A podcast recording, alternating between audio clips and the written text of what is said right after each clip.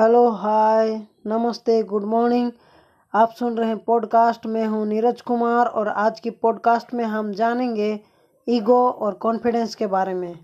हर एक के दिल में एटीट्यूड और कॉन्फिडेंस होता ही है और होना भी चाहिए। लेकिन ये जब एरोगेंस में कंप्लीट हो जाता है, तभी लाइफ में ईगो आता है। और जब ईगो आता है तो जितना भी बड़ा सक्सेस क्यों हम हासिल ना करे हो फिर भी हम अनसक्सेस की रास्ते पे आ ही जाते हैं। ईगो वाला आदमी खुद को सबसे बड़ा समझता है और बाकी सबको गुलाम समझता है। वही कॉन्फिडेंस वाला आदमी अपने आप को राजा समझता है। कॉन्फिडेंस वाला आदमी अपने आप में बिलीव रखेगा। वही ईगोनेस वाला आदमी अपने आप पर बहुत गर्व करेगा और घमंड करेगा। सेल्फ इस्टीमेट रखना बुरी बात नहीं है। पर वो जब एरोगेंस में कंप्लीट हो जाए तो बहुत बुरी बात है। ये हमें हमारी कामयाबी से नाकामयाबी में ला के छोड़ता है।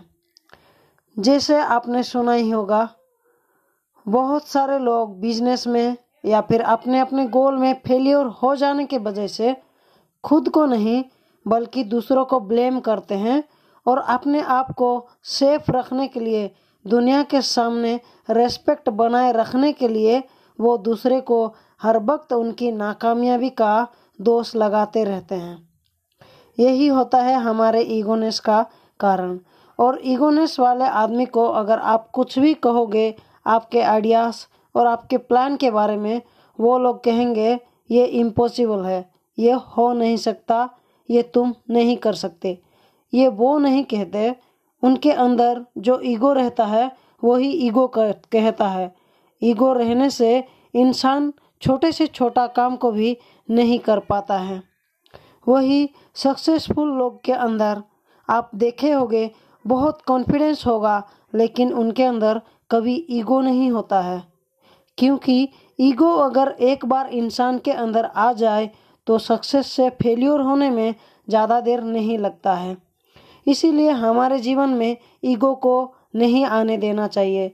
ईगो को रोकने के लिए हमें एक तरीके की, एक फॉर्मूले की यूज़ करना चाहिए। वो है, हमसे जो ज़्यादा सक्सेस है, हमसे जो हमारे ऊपर जो है, उनसे हमें सीखना चाहिए और हमसे जो लो क्लास के हैं, जो हमसे नीचे हैं, उनको सिखाना चाहिए। तभी हमारे अंदर ईगो नहीं आता है और हमारे बराबरी के लोगों से हमें कंपटीशन करके उनसे थोड़ा आगे रहने की कोशिश करना चाहिए।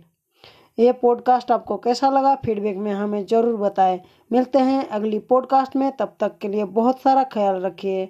Have a nice day